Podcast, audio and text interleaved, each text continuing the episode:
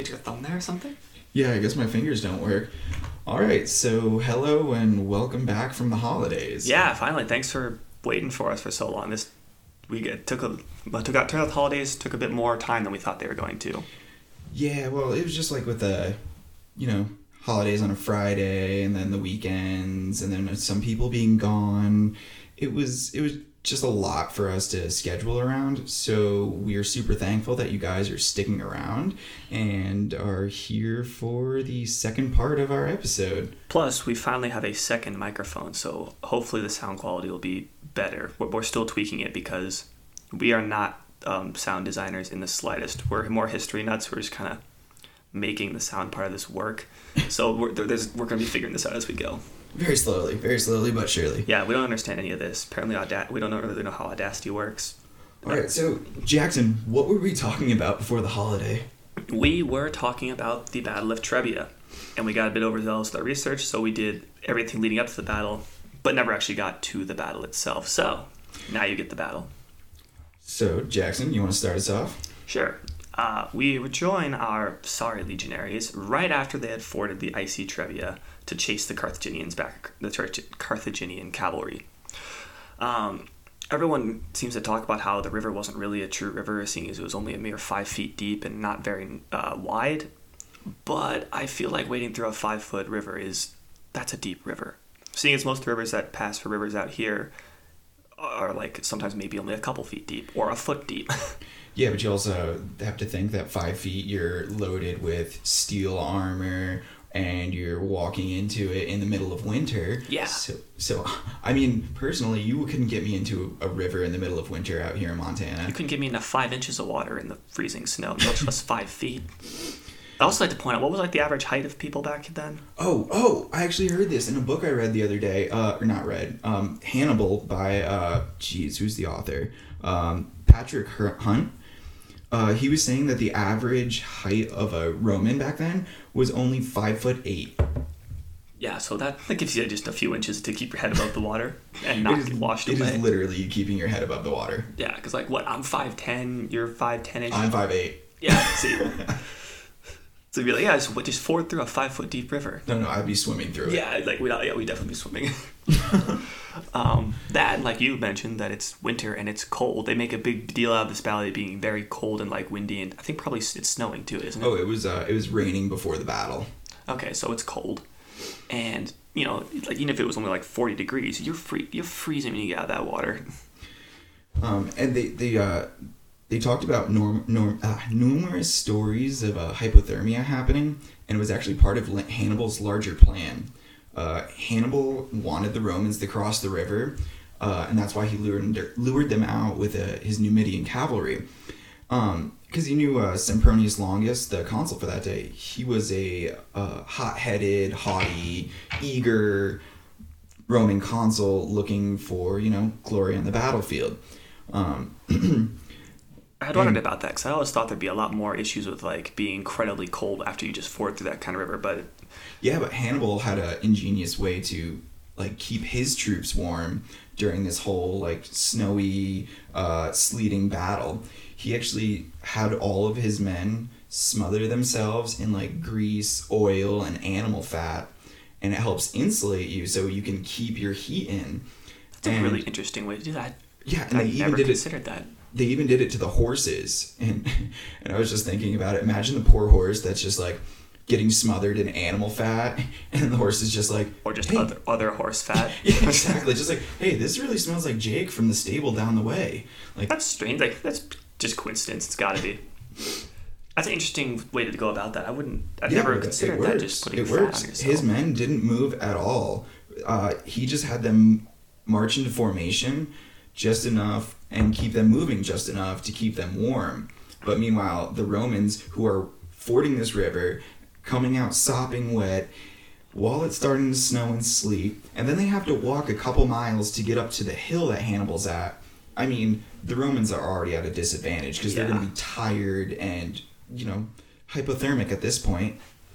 That's uh, yeah. That's so that's a that's not a great way to start an army. Even if apparently like the Romans did outnumber the Carthaginians, but that's a really big hit to any kind of uh Yeah, and like and, advantage you had. and we mentioned it on the previous episode that Hannibal had lured them out before they even got to eat breakfast. Yeah. Which, I mean, that's a huge demoralizing factor because now you're coming up against a fresh Carthaginian army who's warm, who's eaten, who isn't exhausted, and they're waiting for you to come to them. Yeah, yeah. Who, who was expecting this to happen, and you were just kind of like they say, you just rolled out of bed and ran across the river to chase him down. So where are we? All right. So anyway, they get the Romans get across the far side of the river and find, like we just said, the Carthaginians already had formed up, warm and waiting for them.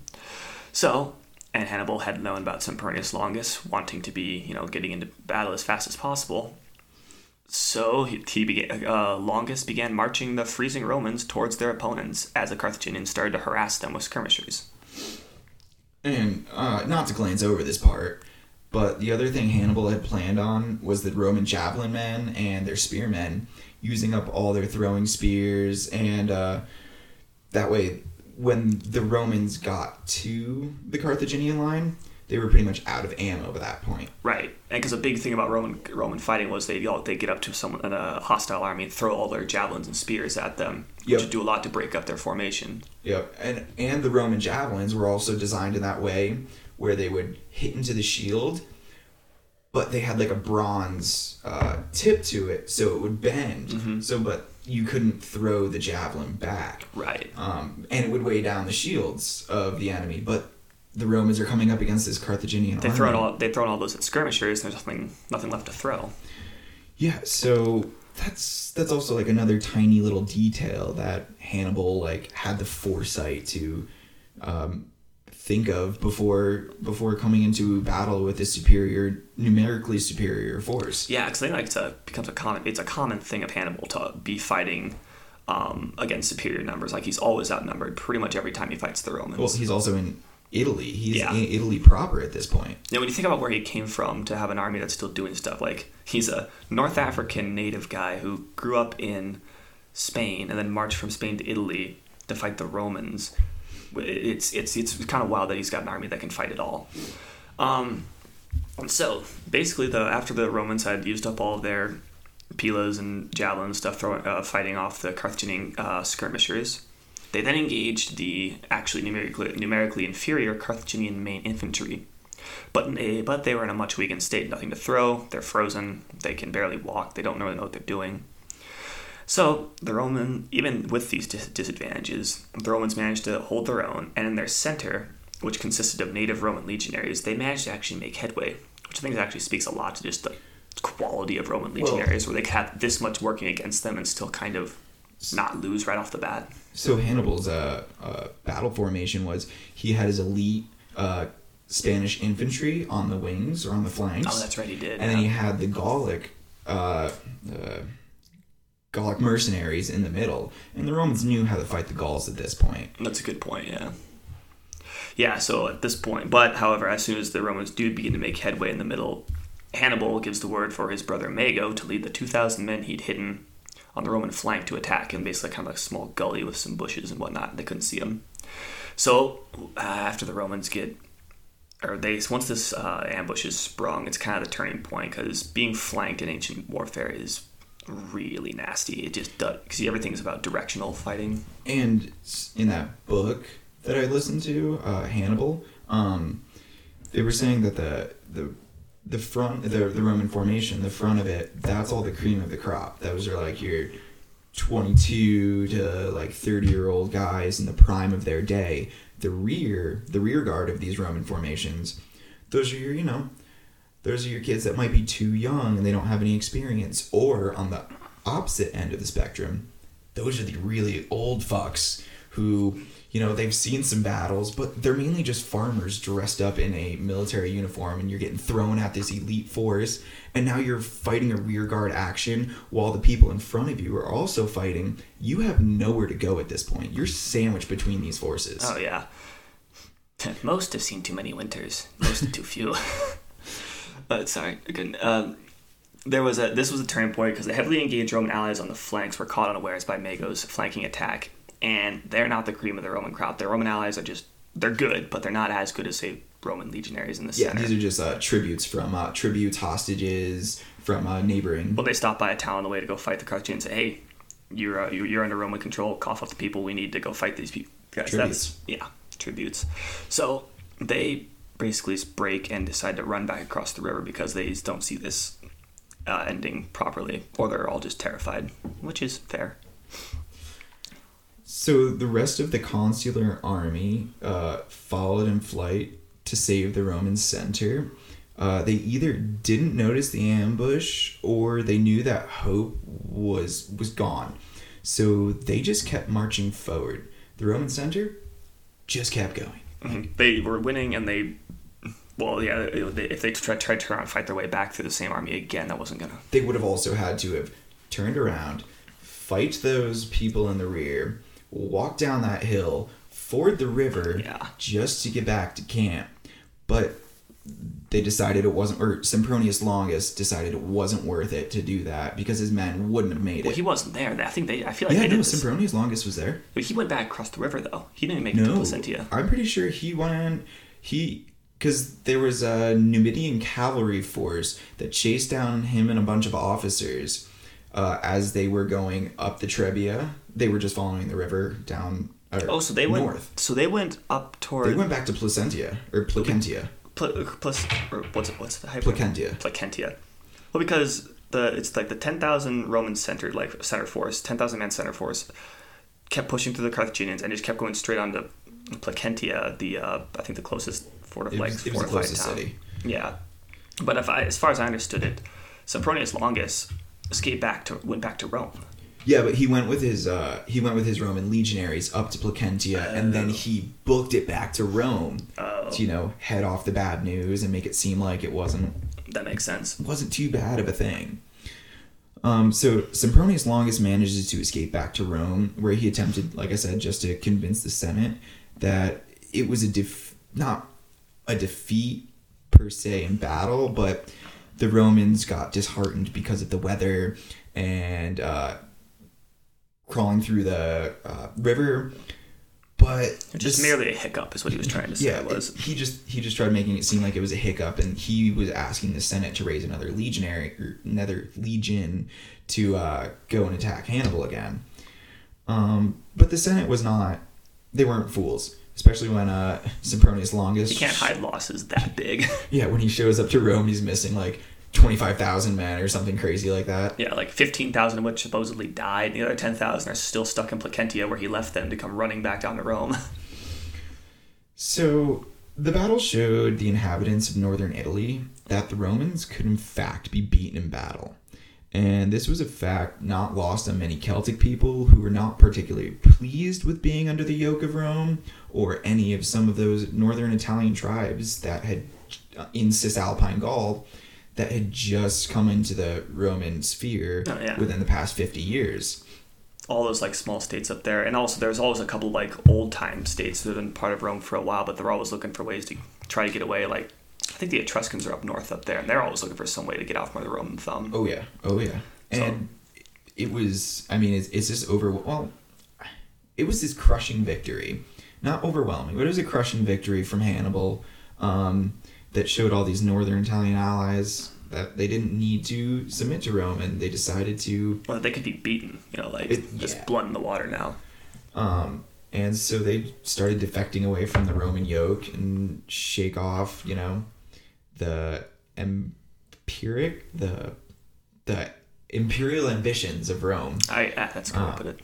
and they decided to side with Hannibal, and this gave Hannibal the you know the sh- shot in the arm he needed, and he was able to kind of run roughshod over the Romans for the next ten years. Yeah, they basically just they, they could not seem to stop him because I think they fought like what two, maybe three more battles against him. Um. They get they get more and but they get more famous as he wins more of them. So the next one, would the next battle, It's like Trasimene, Trasimene, and then Cannae, uh, Cannae. Yeah, so they, and they get more and more famous as he goes through them. And But it, it's kind of sad though to listen to the whole story of Hannibal because after Cannae, I mean they get um oh god the consul oh um, Um, the- Fabian tactics Fabian, uh, yep. uh, consul his last name is Fabius I forget his first name but he decided that instead of engaging Hannibal for the next ten years he would just kind of screen Hannibal follow him close by not let him you know take cities or siege out cities and this is kind of how it goes for the next 10 years. It falls into like almost a stalemate. Oh yeah, basically the Romans just this guy decided the best way to fight Hannibal is to not fight Hannibal because he's incredibly good at winning. So Hannibal's just what happens in the end of the Second Punic War is Hannibal is pretty much caged up in southern Italy. Nobody will fight him.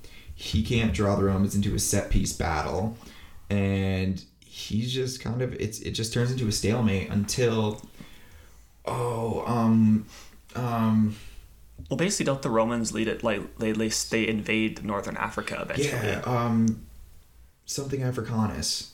Scipio. right? Scipio Africanus. Yeah. He he goes and invades North Africa, lands in Tunisia somewhere, and then uh, the Carthaginian Senate calls Hannibal back. Yeah, because Scipio basically makes it to Carthage and defeats a couple of armies on the way there, and they go, "Oh shit!" and it's at the Battle of Zama that uh, Zama Zama that um, Scipio Africanus beats Hannibal in a set piece battle outside the, Carth- uh, the walls of Carthage, and um, I mean that's that was it for Hannibal. He That he ends lost. the war basically. Yep, it ends the war. The Romans sack Carthage. They razed it to the ground. It said that they salted the earth around it, and they actually forced all the inhabitants. Oh no, that's the third Punic That's the War. third Punic War. Yeah. Oh, I'm jumping ahead a couple of hundred The second one, they they say that you just can't have an army or anything. Yep, like, yep. They take the entire Carthage. No, they burn the Carthaginian fleet. that's right. They burn it, and uh, Hannibal winds up going into exile uh, Oh, after he ends up in Eastern Mediterranean somewhere. Just he, he winds up in uh, Macedon. That's right. Helping uh, King Philip of Macedon. I think. no, I thought it was um, it's um,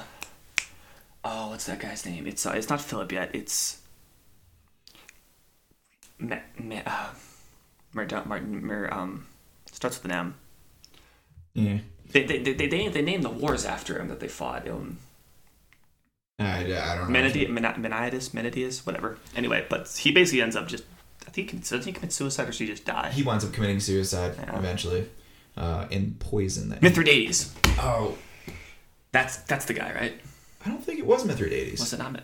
There were like I two. think Mithridates is a different. I think he was the Pontic kingdom. He was part of the Pontic Kingdom. I kingdom. thought he was in Greece. Damn.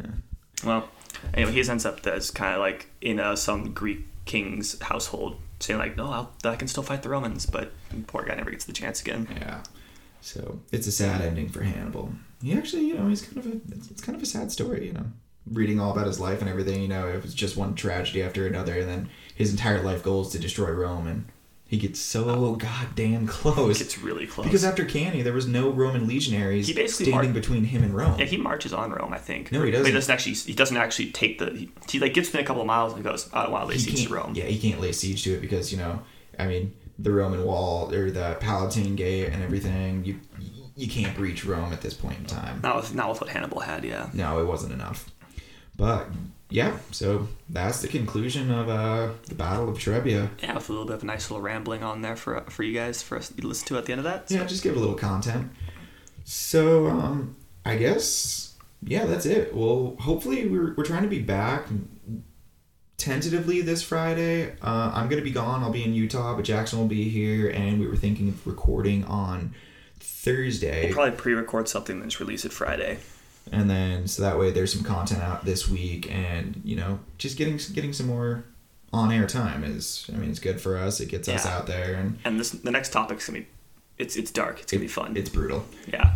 um so yeah go follow uh our instagram page uh for the podcast it's yesterday's underscore history 4271 uh you can go follow me on instagram at connor james and you can go follow jackson uh and his is jackson underscore landlin um i mean i check that pretty consistently all the time and yeah any feedback anybody has for us to just you know- Oh, we're now on Spotify. So oh yeah we're on spotify we're pretty much we're, we're out there now yeah, it's Um, not it's not a tricky way to find us anymore. yeah. So f- go follow us on Spotify. Maybe give us like a. I, we, we don't deserve five stars, but you know, give us give us something. It'd be nice. But we can be bought, so Yeah, we we can be bought, and we will try to buy you guys. I I actually don't have those kind of funds. no. But so we'll see you all next week. Yeah. Uh, stay safe out there and stay healthy. Bye, everybody.